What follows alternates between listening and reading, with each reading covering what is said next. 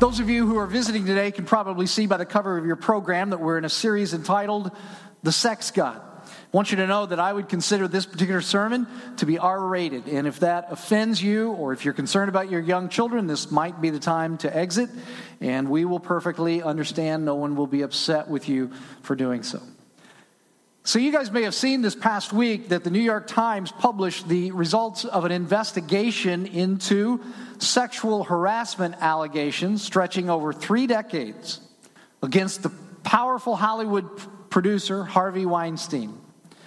In addition to lots of allegations, the newspaper found that Weinstein had reached at least eight legal settlements with women over the years to keep them quiet. In the wake of this news, many women have come forward on social media with their own stories of sexual harassment by their own versions of Harvey Weinstein.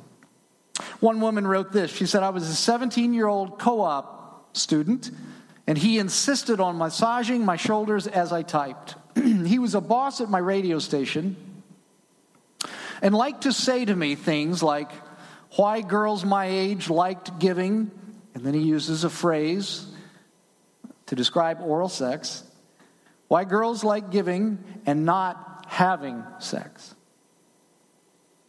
Another wrote this.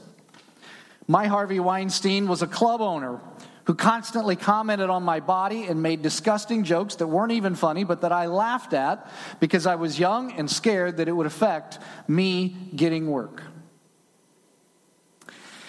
Now, those kinds of comments are likely not terribly surprising to many of you here today, especially to the women in the room. In fact, some of you have told me about those and other kinds of sexual harassments that you have experienced in your workplace. For some of you, it's a part of your daily reality, and I feel so sorry for you that that has to be your daily reality. If it's not in the workplace, some of you have told me about pictures that men have sent you over the internet. Just yesterday, I read a story about a woman in the Netherlands who'd bought a webcam for her home computer. She suddenly realized one day that the webcam was rotating around on its own, and the voice of a hacker spoke to her from the speaker of the webcam. And I think you would probably agree with me that it's a good bet that that hacker was sexually motivated. These are some of the kinds of living hell that Jesus was referring to in the passage that we looked at last week, kinds of living hell that come into our lives when a person or when a culture becomes sexually obsessed. Now, we didn't finish looking at that passage last week, and so we're going to look at it again this morning. And so for those of you who are regulars here, I'd like to ask you to turn in the Bible that you absolutely brought this morning because you wouldn't dare to come to church without it. I'd like for you to turn with me in it to Matthew chapter 5, verse 27. Matthew chapter 5, verse 27. If you don't have a Bible with you this morning because you're visiting with us, we understand. We're going to put the verses up on the screen for you, so don't feel bad about that in any way. I told you last week that we have now turned kind of a corner in this series. For the first 3 weeks, we looked at the origin of sex. I wanted you to see that whatever squeamishness that you might have about sex, whatever squeamishness the local church might have about sex, that doesn't come from the Bible or from Christianity. The Bible has a great deal to say about sex. We saw that God created it. He is the sex God. We saw that he said that sex is very good and that he even commanded married couples to have sex, not just for the purpose of procreation, but for their pleasure. And by the way, for the pleasure of both the husband and the wife. But last week, we turned this corner and we began to look at some of the distortions of God's good gift of sex, how it becomes twisted when it becomes a god of its own in a culture like ours. And so I want to read again Jesus' words in Matthew chapter 5, verse 27. We saw it last week. He said, "You've heard that it was said, 'Do not commit adultery.' But I tell you that anyone who looks at a woman lustfully has already committed adultery with her in his heart. If your right eye causes you to sin, gouge it out and throw it away. It's better for you to lose one part of your body than for your whole body to be thrown into hell. And if your right hand causes you to sin, cut it off, throw it away. It's better for you to lose one part of your body than for your whole body to go into hell. What do you think about that? Okay. I mean, I think we just need to acknowledge that on the surface, that sounds crazy. You could easily walk away from a passage like this and wonder what it is that Jesus has against sex and why he says these kinds of crazy things about it. Well, again, I want to just say it one more time. Jesus didn't have anything against sex. We saw that in the first 3 weeks. As a member of the Trinity, he created sex. But this passage really isn't about sex. This is about sexual obsession. This is about lust. This is about wanting an experience without the vulnerability and commitment that sexuality requires. This is wanting an experience without the legal, the economic, the emotional, the spiritual, or the relational bonds of commitment and marriage. Just the experience. It's using someone as a commodity to get an experience. Like this. Here's an example. Last week, the Wall Street Journal ran an article entitled, "Cheap Sex and the Decline of Marriage."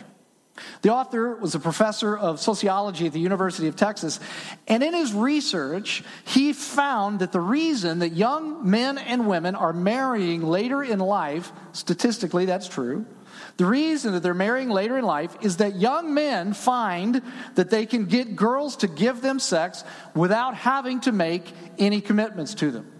And in the article, he quotes a young man named Kevin, who was describing why he doesn't want to get married yet. And I'm going to read this to you. We'll put it up on the screen. I think it's important for everyone to see it, but I especially think it's important for the young ladies in the room to see this.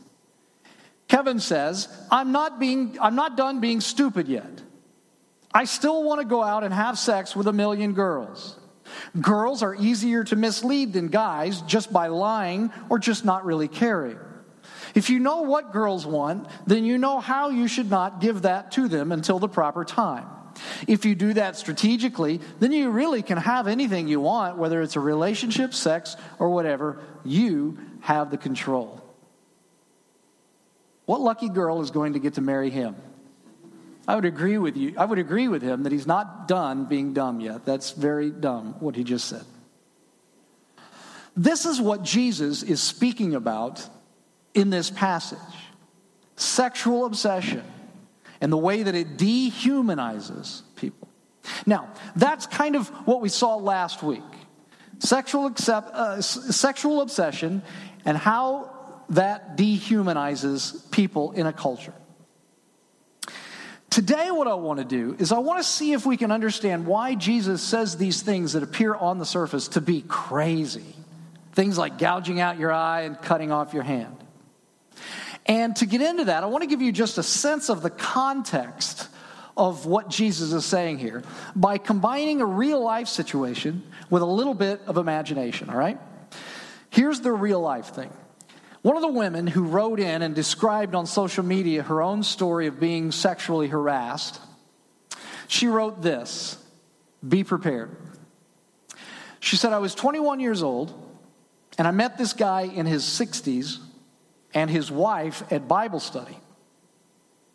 He invited me to dinner at his home with him and his wife. But I discovered when I arrived that she wasn't there. Then he sat me down and he asked me if I masturbated. Then he said, 'If you and I were on a deserted island, how long before we'd be having sex?'" Now that's the real life part. Now, I want to use your imagination just a little bit. Imagine that she were to go visit some church in her community the next Sunday. And let's imagine that she discovers that this very guy who'd done that was on one of the big boards at the church. He was some big leader in the church. And let's imagine that she confronted him and she said, "Does the church know about you?" What do you think he would have said back? What do you think his reply would have been? That's the context of this passage. Jesus is speaking about religious leaders who would have responded to that young woman by saying, what's the big deal? Bible only says that I can't commit adultery. I didn't commit adultery. As long as I don't have sexual intercourse with someone other than my wife, I'm good with God, and God is good with me. That's the context for Jesus' comments. He's upset about religious leaders who are claiming to be holy in God's eyes because they've met the letter of the law without paying any attention to the spirit of the law. And so one way to understand what Jesus is doing here, one way to say this, is that he is using absurdity to highlight absurdity. It's absurd what these guys are saying. Jesus is using absurdity to highlight absurdity. It is absurd to believe that you can impress God in any way, let alone by observing the letter of the law without the spirit of the law. It's ridiculous. It's absurd. But, and this is why he's saying this, if that's what you're trying to do, if you're trying to impress God with your actions, then go ahead, gouge your eye out and cut off your hand to show God that you're serious about eliminating lust from your life. Now, my guess is, I certainly don't know this, but my guess is that the people to whom Jesus was speaking would have probably laughed when Jesus said that. I think they would have probably understood that he was being funny, that he's using absurdity to highlight absurdity. But what I want to do is I want to look at these two absurdities that Jesus refers to because they don't strike me as accidents. For instance, first he refers to the eye. If you think about it, the eye, of course, is how you see things. If you lust for someone, it always comes first through the eye gate. But Jesus is also using the eye as a double entendre of sorts to refer also to how you see, how you view the problem of lust in your mind. If you think that you can just gouge out an eye or cut off a hand and solve the problem of lust, he is saying you're looking at this problem in way too simplistic of a manner. Lust is more complex than that. And I would say it this way. Here's what Jesus wants us to understand about lust. And you might want to write this down or note this someplace. He's saying lust isn't just about the will. It's also about worship. It's not just about the will. You're not going to cut it out just by focusing on the will because lust is about worship. And here's what I mean. More and more people, not only Christians, but also secular people, are beginning to understand that lust in the form of pornography addiction has reached epidemic levels in our culture. Individuals who want to free themselves from this addiction, or perhaps they aren't even at the level of addiction, but they just want to stop using pornography, generally try to stop just by focusing on the will. They try any number of ways to stop that essentially amount to this, saying to themselves, I'm not going to use pornography, I'm not going to use pornography, I'm not going to use pornography. They're focusing just on the will. But what they don't see, and I'm using the word see in the way that Jesus was referring to the eye here, meaning to perceive or to understand, what they don't see, what they don't understand is that you can't cure lust in whatever form it takes until you understand cognitively that lust is about worship. Whether it's in the form of pornography or romance or whatever form it takes in a person's life. Remember, we said last week that the word lust that Jesus uses here is the Greek word epithumia. Epithumia means disproportionate desire. It's to take a good thing and turn it into a god. It's to be obsessed with something. This is what lust is. It takes a good thing, sex, and it turns it into a god. Now, why would people do that? You think to yourselves. Why would people take sex and turn it into a god? Because, listen to me here. Listen to me. For many people, sex and romance is the closest thing to heaven they will ever experience, with Oreos being a close second. Sex and romance, for many people, is the closest thing to heaven that they will ever experience. So you have to see your own lust as not just wanting to get it on with someone, but you have to say to yourself, this is worship. I'm worshiping sex with this person like I would worship God. I'm dreaming about it. I'm fantasizing about it, imagining it, thinking that if I could just have that person's body, not only would it be pleasurable, but it would also fulfill me, validate me, give me an identity. It would even complete me. And of course, that's a disproportionate view of sex. It can't do all of that. Sex is great in the context of marriage, but it can't do all of those things, even in the context of marriage. What Jesus is saying is that you won't stop lust merely by an act of the will. Lust is about worship. So here's the thing. If it's about worship, if it's not just an act of the will, if I can't deal with it in my life by just saying I'm not going to use pornography, I'm not going to lust, if I can't do that, how do I deal with it? How do I defeat it? How do you defeat your tendency to look at every woman that walks by you and think about sex with her? How do you stop wanting to look at pornography? How do you stop reading the romance novels that you've become addicted to? Believe it or not, 250 years ago, a pastor by the name of Thomas Chalmers wrote a book that addresses... He doesn't address pornography specifically, but he's addressing any kind of addictive behavior like this 250 years ago. And I'll tell you that the title of the book is very fancy. If you want to make people think you're smart, tell them about this book. The title is called The Expulsive Power of a New Affection. That's a pretty big deal, isn't it? The Expulsive Power of a New Affection. It's a tremendously insightful book written 250 years ago. We often say here that good psychology is good theology made personal. And this is what Chalmers is doing in this book. He says, you could sit around and think about how terrible, let's say, pornography is. You can sit around and you can think about how terrible it is. You can tell yourself that it's bad. You can tell yourself about the horrible effect it's having on you and your marriage. You can determine not to use pornography anymore. But he says all of that will be tremendously ineffective. It won't work. Because it's not the nature of human beings to cut one thing out without replacing it with another. No, he says the best way to get rid of something like pornography is not to try to will yourself to stop using it, but it's to cultivate a love for something greater, something more beautiful. And of course, where Chalmers concludes is that Christ is the only beauty, the only love, the only intimacy that can ultimately dislodge even the most powerful of affections we have for anything in this world, including pornography. If you want to cut pornography out of your life or lust in any form, it starts with changing the object of your worship.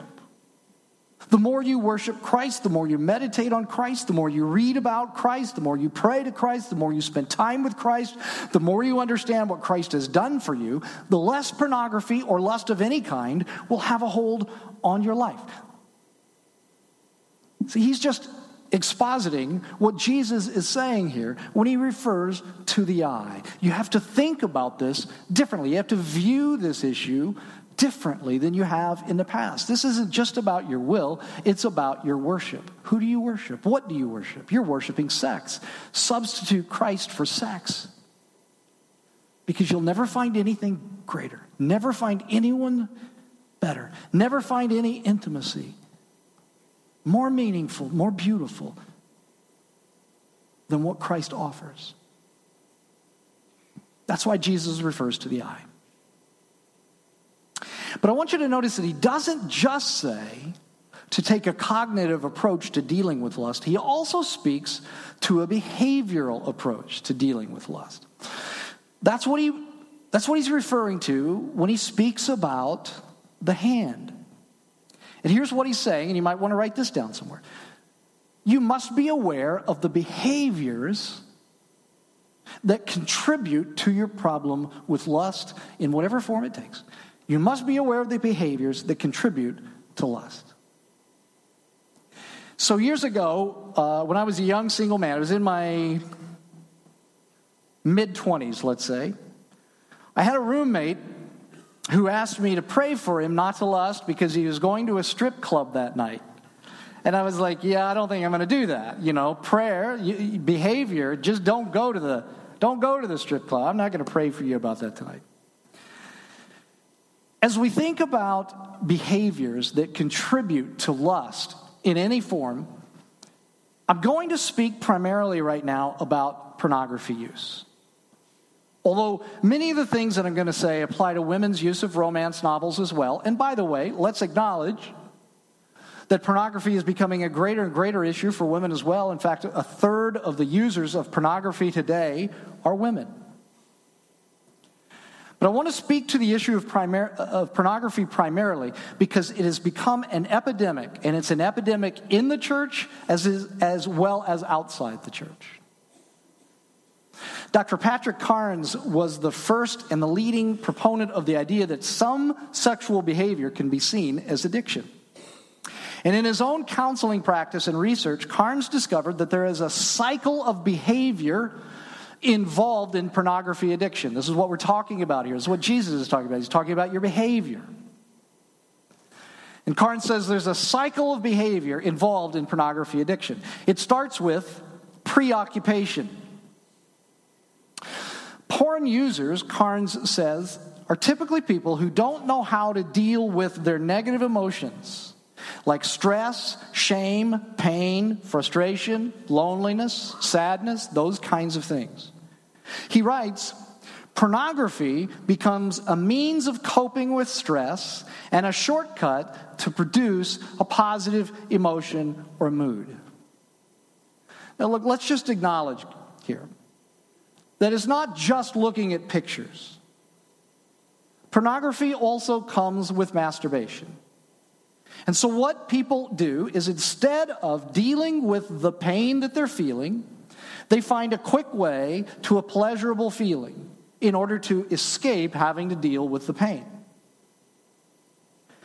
Once the preoccupation stage has begun, they move into what he calls the ritual stage. He says, as the person tries to preoccupy themselves away from their negative feelings, they develop a way, a habit, a plan for acting out. And Carnes argues that porn addicts need to see that this is where they will win or lose their battle. It's in this stage, in the ritual stage. Because he says once they've reached the ritual stage, it is likely that they will reach the acting out stage. And so people who struggle with pornography need to come to terms with this cycle, and they need to learn to stop their problem before they enter into the ritual stage. Carnes suggests asking these questions. These are behavioral questions, and they're very simple. Three very simple questions. You don't even have to write these down. The first is when. What time of day do you typically fall into porn? Morning? Noon? Night? When is it? What time of day? And then he says, ask the question, where? Where do you typically fall into porn? Is it in your bedroom? Is it at your desk? Is it the man cave? Is it in your parents' house? For those of you who may still live with parents. Where? When and where? And then third, how? How do you have access to porn? In other words, is it your laptop? Is it your desktop? Is it your phone? How do you have it? He would say that you have to ask those three questions so that you can not move from the ritual stage into the next stage. Okay? Now, I would suggest to you that it's here in the ritual stage that you have to substitute worship for Christ for worship of sex. Worship of Christ for worship of sex. That instead of acting out the ritual, worship Christ here. That's how this works. Carnes says that the third step is acting out. And the person moves from fantasizing and planning into actually falling into porn. And again, he says the key to stopping that stage is to help the person stop before they ever get there. And then finally, he says that the fourth stage is despair. After the person falls into porn, they realize that it didn't cure their negative emotions at all. Remember, they got into it because they didn't want to deal with negative emotions. They had a moment of pleasure, and then they realize that it didn't cure their negative emotions or mood. Instead, it only leads the person to feeling worse. And then guess what happens? Why do you start using porn? To deal with negative emotions. Despair is a negative emotion. And so the cycle begins all over again. That's how it works. Now, besides, I don't know why we're doing that, but besides the fact that you're looking at that ritual, some of you, to deal with this, might need counseling. Some of you might need support groups to help you identify this ritual and to deal with this ritual. All of you will need this. You will all need to be able to talk about it. Because I'm going to tell you something. You won't deal with your problem with pornography alone. That won't work. And many of you already know that because you've tried that on many occasions. I'm going to say a couple of things here that are probably not going to be very popular. But my job isn't to be popular. I'm going to tell you, first of all, that I feel sorry for men, especially men who are, I don't know, I'm going to use an arbitrary age, men who are, say, 45 and under. The reason I say that is that in my generation, all of us found pornography. All of us did. Sometimes we found it in the woods. Sometimes it was an uncle or grandfather, someone who we found their pornography. Maybe they even offered it up to us. We saw their pornography that way. But it was still hard to get. It was hard to get, and every single one of us found it. Every single one of us got it. Today, for those that live in a technological age and are very comfortable with technology and who understand this and have become essentially addicted to, I think, technology, pornography is so easy to get. I mean, it's just a click of a button. And I'm going to just be honest with you. I don't see how men, say 45 and under, maybe older than that too, but I certainly don't see how younger men, I don't see how they don't end up using pornography and become addicted to pornography. And I'm talking about men in the church as well as men outside the church. And the reason that I feel sorry for them, some of you would just say, well, it's because you're a man. Sure. But the reason I feel sorry for them is that most of the men that I know that use pornography, that struggle with pornography in some way, most of them feel terribly ashamed. They feel awful about it. They don't want to use it. But they're addicted to it in some way, shape, or form. It's some level of addiction.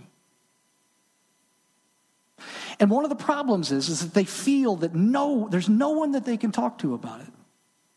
Like, they don't think that anybody in the church would understand it. I'm going to tell you, men, and those of you who are women who struggle with pornography too, that there are people here that will understand that. It's as much of an epidemic here as it is outside the church. Married, unmarried, it's an epidemic here. And there are many people who would understand that you struggle with this and who wouldn't judge you. Okay. But the other part of it is that not only do they feel that there's no one that they can talk to in their church, they feel such shame and they are fearful of their spouses finding out. I want to talk to moms and I want to talk to wives. What often happens to these men is that their wives, or these boys, their mothers, find pornography on their phone, their computer, whatever. And the moms rightfully feel angry, fearful. The wives rightfully feel hurt.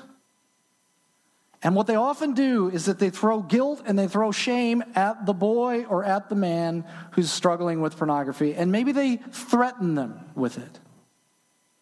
They threaten what they're going to do. I want to challenge you. I want to tell you this first. Let me just say this. I promise you that if you get angry and if you guilt them and if you shame them and you threaten them, I'm going to promise you something. You'll never see the problem again. You never will. I don't mean it'll go away. I just mean you will never know about it. And here's what will happen.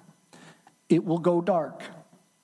And when anything like that goes dark, it gets worse. It spreads and it gets worse.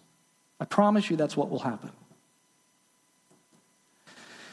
What I want to challenge you, moms and wives, this is going to sound ridiculous to you, but I want to challenge you to try to absorb the hurt, communicate the hurt, and forgive. The very best gift that you could give your spouse, the very best gift that you could give your son, is the opportunity to communicate their problem with pornography to you. Now, hear me on this. If there's a spouse that is unrepentant about his use of pornography, if he's like, yeah, I don't care that you found it, I don't think there's a problem with it. Now, that's a big issue. That's one that may require significant counseling. It may even be an issue worthy of divorce. But what I think most of you are going to find is that your husband is terribly repentant about it. He feels great shame about it. And while it hurts you, and you are right to be hurt by it, my question to you is, what is your goal? You know, you can leave your husband and go to another husband who's also dealing with pornography. Or you can point your husband to Christ, or your son to Christ, who is the greater love, and who, as he learns more about Christ, as he learns to worship Christ, as he learns what Christ has done for him, that new affection will dislodge the old affection for pornography. What's your goal? I'm going to challenge you to absorb the hurt. Forgive. Look, I know it's hard to, I know for many women, it's very hard to understand men's relationship with sex. Because frankly, men often have an obsessive relationship with sex and a weird relationship with sex. Let's just say it. But ladies, I'm going to challenge you about this too. I'm going to tell you that I think your relationship with food is weird and obsessive. And that's why there are so many channels on television just about food, about cooking and eating and all of that. I mean, how many of you ladies, you don't have to raise your hands, but how many of you ladies have sat around and said, oh, no, I shouldn't, I can't, I won't, well, just one. How many of you obsess about food? How many of you have gone to bed at night dreaming about food, fantasizing about food? Your relationship with food is weird. Your relationship with food is obsessive. Maybe you can understand men's relationship with sex a little bit by understanding the weirdness of your relationship with food. In our culture and in Christianity, obsession with food hasn't really normally been viewed as wrong. Pornography always has been. But are they really different? Studies have shown that the processes of addiction to food are the same as addiction to sex. And sure, there are different consequences for them. I understand that. But maybe you can understand men's trouble with sex by understanding your trouble with food. By the way, I realize I'm speaking in generalities. I understand not every man struggles with this, not every woman does. Some men struggle with food, some women struggle with pornography. I get that. I'm speaking in generalities. But Jesus is saying that if you only take a behavioral approach to dealing with lust, if you only focus on the will, you're going to fail. And he says also, if you take only a cognitive approach to lust, that you're going to fail. You have to recognize that lust is worship. And you have to deal with the behaviors that contribute to lust as well. Now, what I hope you understand, and I hope that you're seeing, is that this isn't This isn't about Jesus hating sex. Far from that. Jesus is saying this sex is like fire. When it's in the fireplace, it's unbelievable. It provides warmth and beauty and intimacy and pleasure. But when it spreads out on the rug, everything and everyone gets burned. And when sex spreads beyond marriage and when it becomes an obsession and when you begin to dehumanize people, people get burned. Women, as a daily reality, have to deal with sexual harassment in their workplace, possibly. All sorts of things happen when sex spreads beyond the marriage. One final thing. Gouge out your eye, cut off your hand.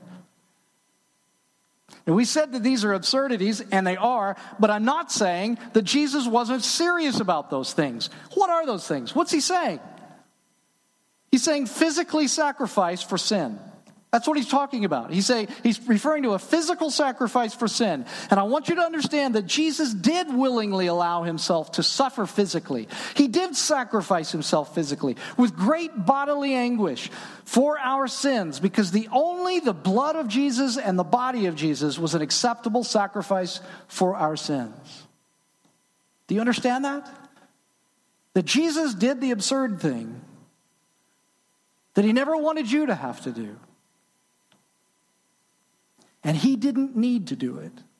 He did it because he loved you.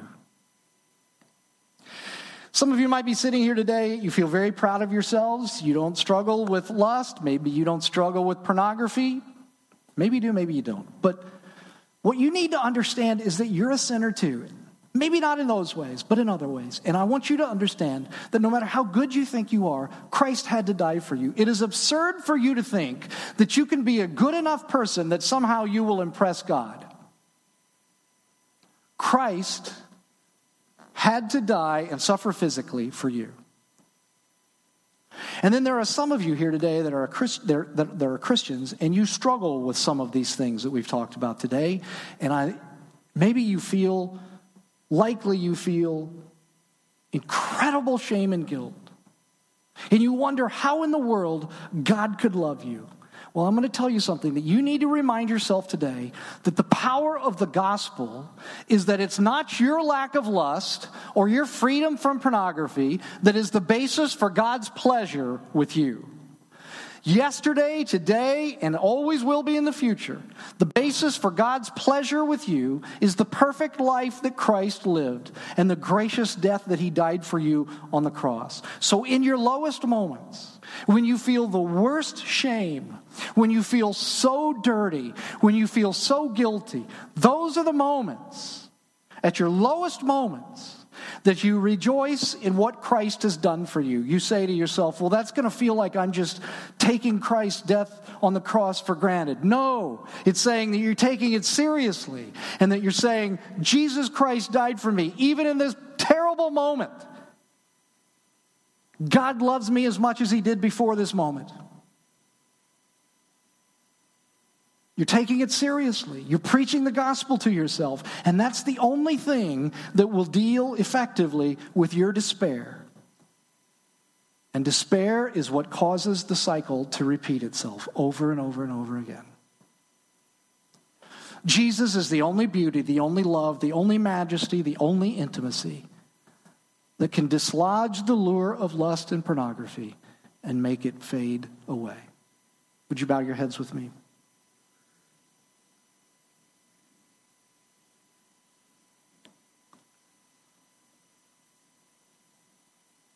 Lord, for those who are here today that are feeling great guilt and shame, Lord, I pray that in this moment that you would speak the gospel into their hearts. Pray that they wouldn't walk out of here today with that, but that they would walk away by dropping their sins at the foot of the cross and by taking the promises that you have made to us seriously, and that they would remind themselves that it is your life and your death, not their perfection, not their shame, not their guilt. It was your life and death that is the basis for their relationship with God. Frankly, that's a truth that is too great to believe. And Lord, I feel very strongly that the only way that a person can believe that is if you do something supernatural in their lives. And Lord, I would pray that today. For those that have never heard that truth, that is not about their behavior and their action, but it's about it's about Christ's life and death. That's the basis for a relationship with God. Then I pray that, Lord, that today would be the first day that in the privacy of their seat that they would say, Lord, I believe that. I believe that you died on the cross for my sins. Be my Savior today. Lord, we thank you for these truths. And as I said, they're just too powerful. They're too great for us to believe on our own. And so do something in us supernaturally. And it's in Christ's name we pray.